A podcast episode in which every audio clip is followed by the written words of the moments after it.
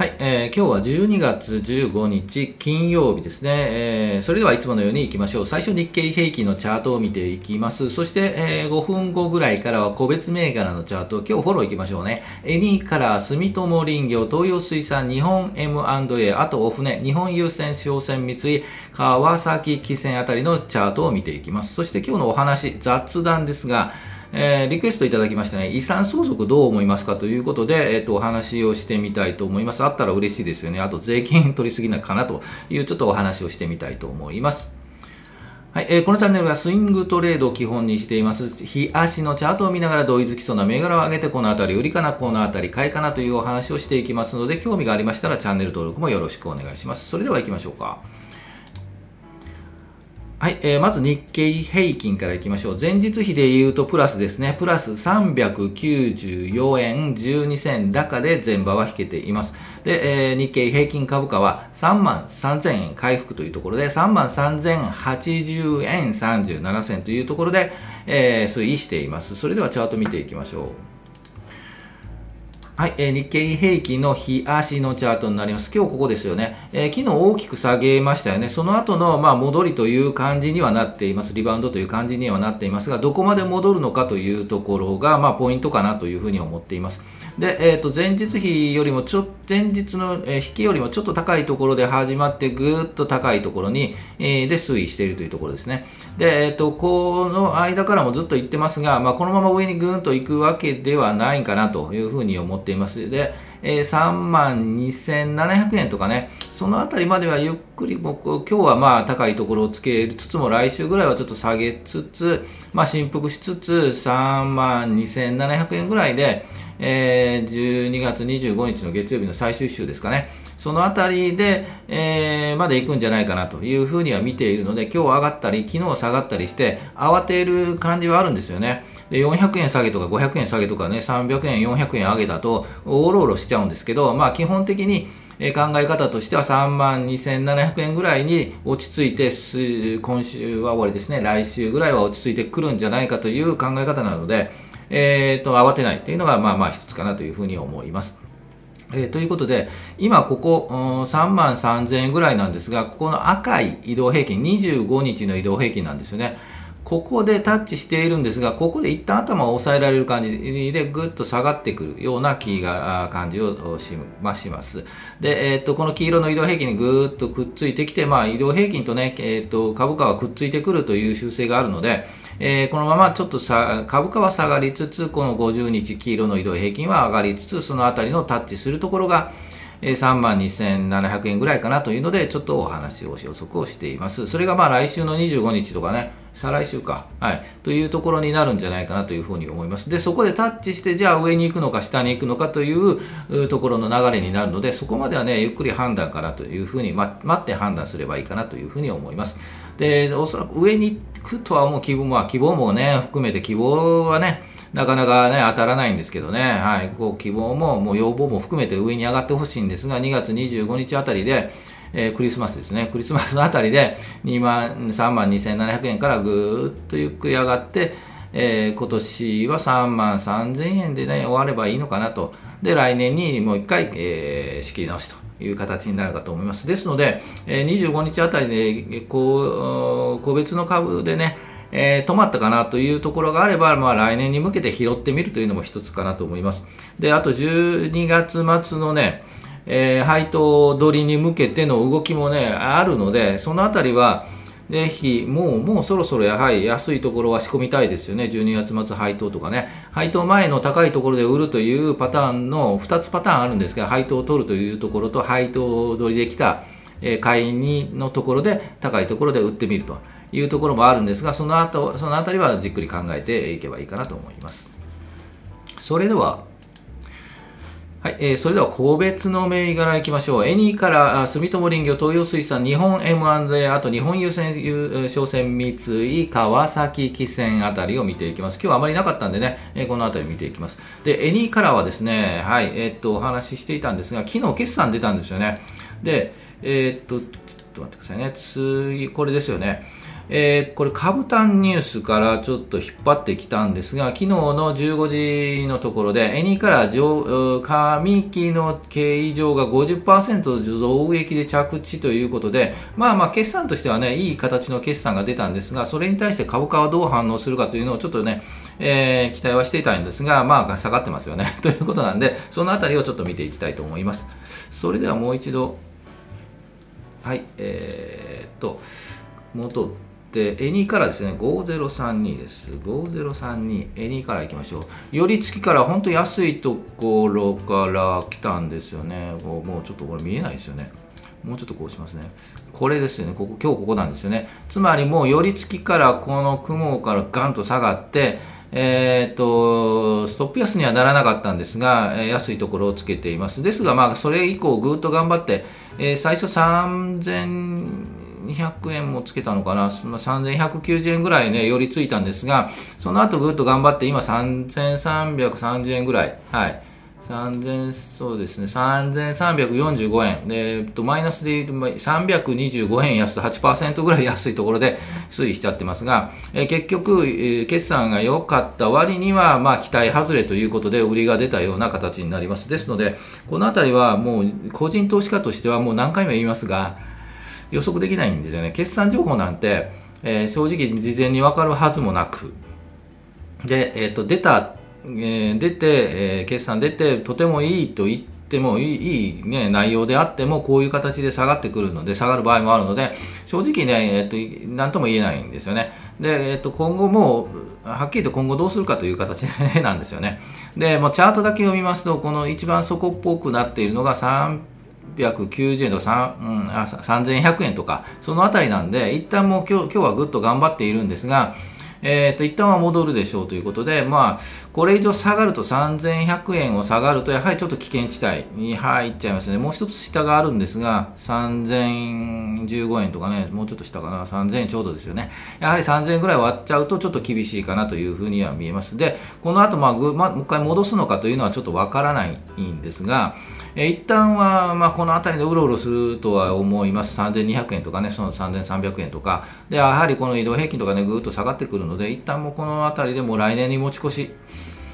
になっちゃいますが、うん、ここで売ってしまうとね、あの、まあ、私も持っているんですが、あのマイナスになっちゃうんで、ちょっとまあ我慢のしどきかなというふうに見ています。まあね、えっと、いろんな事情があるので我慢できない場合があるんですけど、えー、まあこの辺り3万3200円とか3300円とか横に並んで、来年もう一度、えー、中旬ぐらいかな、その辺りでぐっと盛り上がるかといったところの確認かというふうに思います。えー、ですので、もう本当に何とも言えない、こういう場合は何とも言えないですよね。決算なんてわからないというところです。はいえー、決算は、ね、事前に分かっていればね、それはインサイダーになるんで そういうことはまずないとは思います。はい、えー、次行きましょう。住友林業行きましょう。住友林業は、これも、えっ、と、持ってますということで、えっ、と、前場の途中で、はい、えっ、と、外していますというか、売っています。ということで、え今日ぐんと上がりましたねその、それまでも頑張って頑張ってきたんですが、今日はぐーっとザラバ中に上がったというので、えー、っと少し上がりすぎのイメージがあるので、まあ、移動平均もこの黄色、赤、青ということで、50日、25日、えー、っと5日はからちょっと乖離しているので、まあ、一旦はこのところが高いところかなと。いうことで、ちょっと外しています。まあ、この、うん、来週ぐらいぐっと下がってきて、もう一回この黄色移動平均でタッチして、えっ、ー、と、もう一回切り上がるかなとは思うんですが、この銘柄も12月末の権利確定、えー、ということで、ちょっともう一回ぐっと上がる可能性もなくはないんですけど、どちらかというと、下がる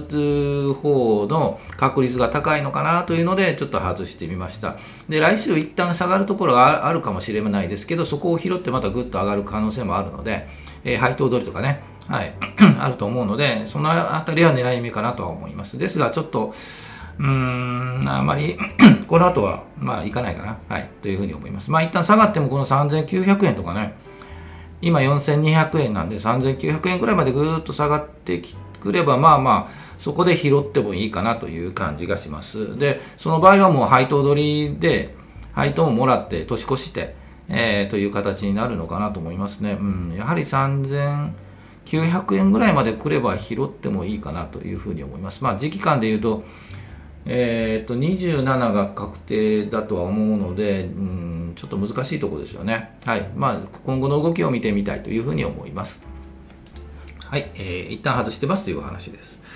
で、えー、次、住友林業行って、えー、東洋水産行きましょうか。東洋水産は昨日もちょっとね、最後にお話をしました、こう、高いところでうろうろしているのは、えー、なかなか苦しい、上がろうとしても売りが出て、なかなか上がれない、そのあたりで売りが出てしまうともうダメだなというので、ガーッと売りが出る、うん、売り、空売り銘柄ですという話をしました。で、今日もぐっと下がっているので、えー、下がっているんですが、ここの黄色の移動平均、えー、50日ですよね。えー、でもタッチしそうなんですよね。ですので、ここで空売りの買い戻しとか入る可能性もなくはないので、まあ、いわゆる高いところと安いところ、この、えー、ぐっと上がったところと高いところの真ん中あたりまでは、はい、えー、とぐっと下がってきて、そこから一旦切り返すんですが、切り返したとしても、やはりこの8000円あたりでは、売りが出るかなというところかと思います。逆にもうこの黄色の移動平均、この雲を抜けて下に行っちゃうと、もう一回ガーッと下がって、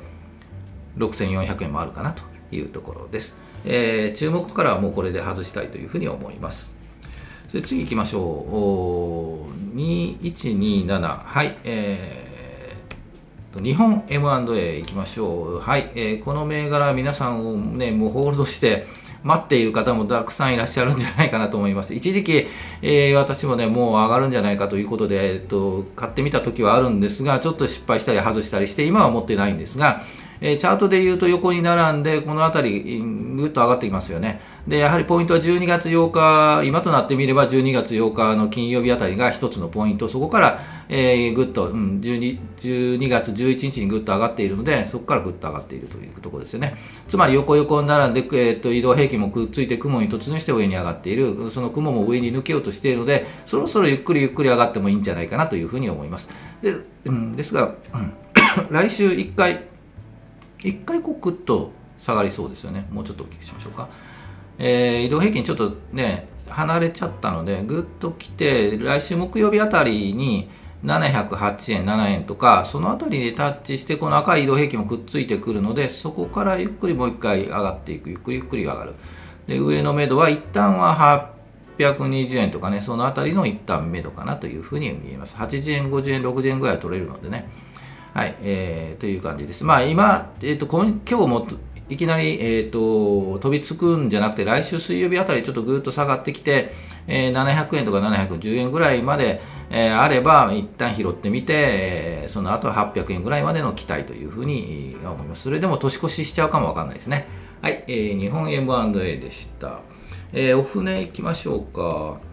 えっと、お船は基本的にもうお話はするんですが、このままぐぐっと上に上がる感じではないかなというふうに思いますので、まだちょっと、えー、時期早い、はい、というふうに思います。今日ぐっと上がったんでね、なんとなくいけるんじゃないのと思いつつも、えー、思う感じには見えるんですが、昨日の下げ分のより売り戻しという感じもしますので、えー、っと、もう一回また下がる可能性もあります。もう少し横横横横に並んで、安心安全で言うと日本郵船の場合は、えー、4000円ぐらいですかね、4000円、3950円ぐらい、ぐっと、まあ来年ですよね、うん、ぐらいまで来てから上に上がるのであれば、そこからついていくのもいいんじゃないかなと思います。で、あと、えー、商船三井はもうほとんど同じ形になので、ですが、いい形ですよね、商船三井ね。で、ぐっと来ているんですが、まあ、来週ぐらい、この移動、黄色の移動平均が下支えするようなイメージになりそうなので、なんとなくこう上がりそうですよね。はい。という感じに見えます。まあ、この後、えっと、ぐっとね、この雲より下に、株価がいっちゃうと、そこはもう危険地帯なんで、一旦外す。ポイントとしては、今4、黄色い移動平均は4000円なんで、まあ、下で言うと3700円ぐらいが、一旦この下値目処ですよね。ここでまあゆっくり止まって上に上がればホールドで、このままぐっと3700円より下に行けば、一旦外してみるというのが一つのやりやり方かなと思います。なんとなくでもいい形ですよね。はい。ちょっと狙ってみたくなるような形です。で、最後行きましょうか。えー、川崎汽船行きましょう。はい。最後、お船ですね。はい。えー、似たような感じですよね。まあ、大体ね、え、ー、と、業種揃って、えー、同じなら似たようなチャートになるんで、どれが先に動くかというのをチェックしていく。その後、出遅れたやつを、え、同じような形になるので、そこを狙っていくのが、ポイントかなと思います。はい。えー、これもちょっとクッと上に抜き抜いていけば、えっと、そうですよね。ちょっと待ってくださいね。えー、そうですよね。今5100円ぐらいなんですがもうちょっと5020 520円170円200円とかその辺りまで来ればなんとなくぐーっといきそうな、はい、感じがしますね。はい、えー、というところでした。はい、えー、ということで戻りましょうか。はい、えー、ということで、えー、リクエストの銘柄がありましたらね、このチャート、この銘柄どうですかというのがありましたら、ぜひ、えっ、ー、と、コメント欄に入れていただければなと思います。はい、個人的に気になる銘柄も動きがあればお話をしたいというふうに思います。昨日下げたんでね、えっ、ー、と、下げ相場だとなかなかコメントも少なくて、ね、えー、いまいちね、えー、上がっていていればね、どんどんどんどん頑張っていればね、えー、これいけるんじゃないのと言って活発になってコメント欄も増えたり、再生回数も増えたりするんですが、なかなかね、今、昨日もいまいちだったんで、ね、最近ではもうマイナスになっている方もね、多いんじゃないかなというふうには思いますが、もう少し待ちですね、年末でなんとなく上に上がればいいんですけど、来週ぐらい、今言った日経平均でいうと3万2700円ぐらいをタッチして、えっと、うまく横に並んで上に狙いそうかなといったところで、えー、狙っていくかなというふうに思います。もう我慢ですね。我慢多いんですけど。はい。ということでした。はい、えー、それでは、おということで、あったら嬉しい遺産相続、税金取りすぎだよねっていうね、遺産相続の話をしたいと思います。本当雑談なんですけど、遺産相続、インヘリテンスというらしいですよ、英語で言うとね。本当に甘美な夢ということで、あったら嬉しいですよね。で、個人的に言うと、はい、皆さんは遺産相続もらいましたか？ありますかね？ちょっと分かりませんけど、えー、個人的にで言うと他人事でしか思えないですね。はい。そんなの期待するような、えっと、家庭というか ではないので、えー、えー、っと、他人事でしか思えないということなんですけど、えー、っと、やはり税金かかりますよね。うん、遺産相続って税金ね。でちょっと調べたんですが、税金3600万以下の遺産であれば、非課税になるというのは、ちょっとね、ググったらしら、えー、あったんですけど、確かなことがちょっと分かりませんけど、えー、他で調べると2000万とかね、ちょっとね、その制度上はちょっと分からないんで、ぜひそのあたりはね、知ってる方、コメントいただけると本当嬉しいんですけど、はい、えー、いただければなと思います。まあね、たくさんあって3600万もある家庭っていうかね、遺産なんてね、あるまあねめったにないかもしれない、まあ、あるところにはあるんでしょうね。というふうに思います。でよくあるのが生前贈与ってありますよね。生きてるうちにその子供とか孫に、えー、おじいちゃんおばあちゃんがね税金かかるんだったら少しずつ生前贈与して税金かからないようにしようぜっていうのでやってる方もいらっしゃるかもしれません。年間でいうと110万1人110万、うん、子供とか孫に対して1人110万円年間110万円であれば非課税になるというお話でした。ですが、あじゃあそうなんだと思って、えっと、おじいちゃんがですね、孫生まれたから孫の、えー、銀行口座作るんですよね。昔はね、えっと、本人いなくても銀行口座作れたんですが、今は作れないですよね。はい。で、作って、その孫の名前の、えー、銀行の口座を作る、孫名義の銀行口座を作って、毎年110万円ね、振り込むんですよね。で、10年経って20年経って、あるよ、はい、どうぞって渡すと、それ課税される場合があるんですよね。わかります？今まで年間110万円だったら課税されないのに、はい、どうぞって渡した途端に、いやいや、それ課税対象になりますよと言われる場合があるそうなんですよね。それ詳しくはね、まあ、ぜひググってもらいたいんですけど、えっと、なぜかというと、勝手におじいちゃんが勝手に、えー、孫の名前で、孫が知らないうちに、その、お金を振り込んでいる。そして、え、20年でいうと2000万ぐらいですよね。2000万貯まったからどうぞって言ったときに、えー、ありがとうって言うんですけど、それは、うん、つゆ本人の知らないところの贈与なんで、それはもう本人知らないところのお金は、贈、うん、贈与税の対象になりますよと言うんですよね。はい。うん、それもね、なかなかや難しいですよね。本人知らないところで本人名義で貯めてたらいいだろうっていうのは、それは通用しないという話もあったりするんですよね。そこはね、うん、なかなか微妙なところですよね。はい。えー、ぜひ調べていただきたいなと思います。はい、3600万以下は非課税っていうのそそれが2400万 ?2200 万は非課税になるのかな？ちょっとわかんないですけどね。はい、ぜひ調べてください。で、配偶者が2分の1、子は2分の1ということで、まあ、配偶者がね、いればね、半分は配偶者の方に渡るというのが、えっと、ありますよね。まあ、あと子供が何人いても子供が3人いたら2分の1のうちの3分の1ずつなのか、まあ、それがね、遺言状によるという話だとは思うんですけど、まあ、そうなっているのが、まあまあ、有名な話ですよね。で、遺言って言いましたが、遺言の読み方、法律関係者の方って、遺言を遺言とは言わないんですよ。読み方、はい、知ってますかねこれ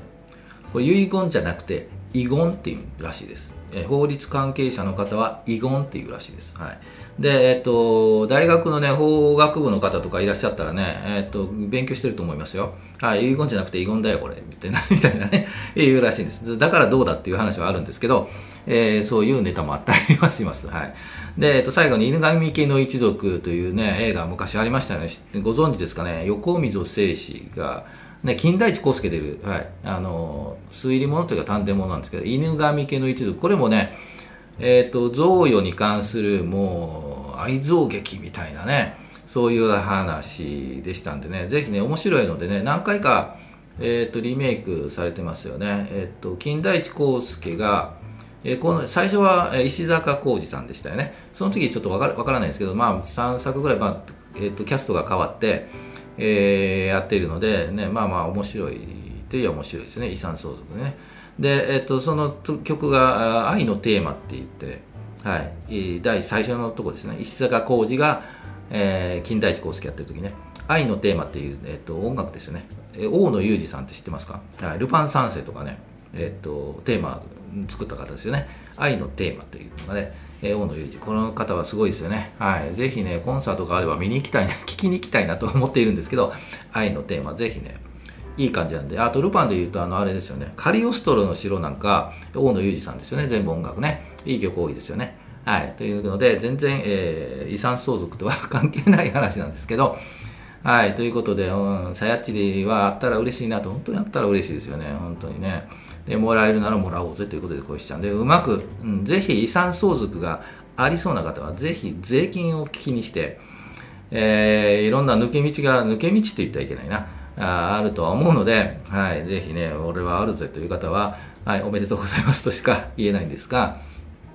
えー、まあ、うまく運用して増やすとかね、はい、していただければなというふうに思います。えー、個人的には全く、えー、関係のない話になるかなというふうに思います。はい。ということで、まあ、こういった雑談もね、今日本当雑、超雑談なんですけど、してますので、ぜひ何か、ね、本当に最後まで聞いていただいてますかね。本当にありがとうございます。最後行きましょう。株価は期待願望要望お祈りあなたが祈っても思うように株価は上がらないので、この動きを示すチャートを見て判断するのがこのチャンネルですので、ぜひチャートに強くなって投資に強くなっていきたいというふうに思います。えー、いつも平日12時ぐらい全場終了後に配信していますので、その時間帯でお会いできればと思います。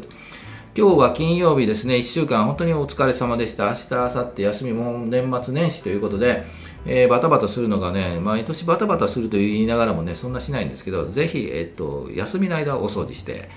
新たな気持ちで来年迎えるというのをまたやりたいと思います。それでは、え今週もお疲れ様でした。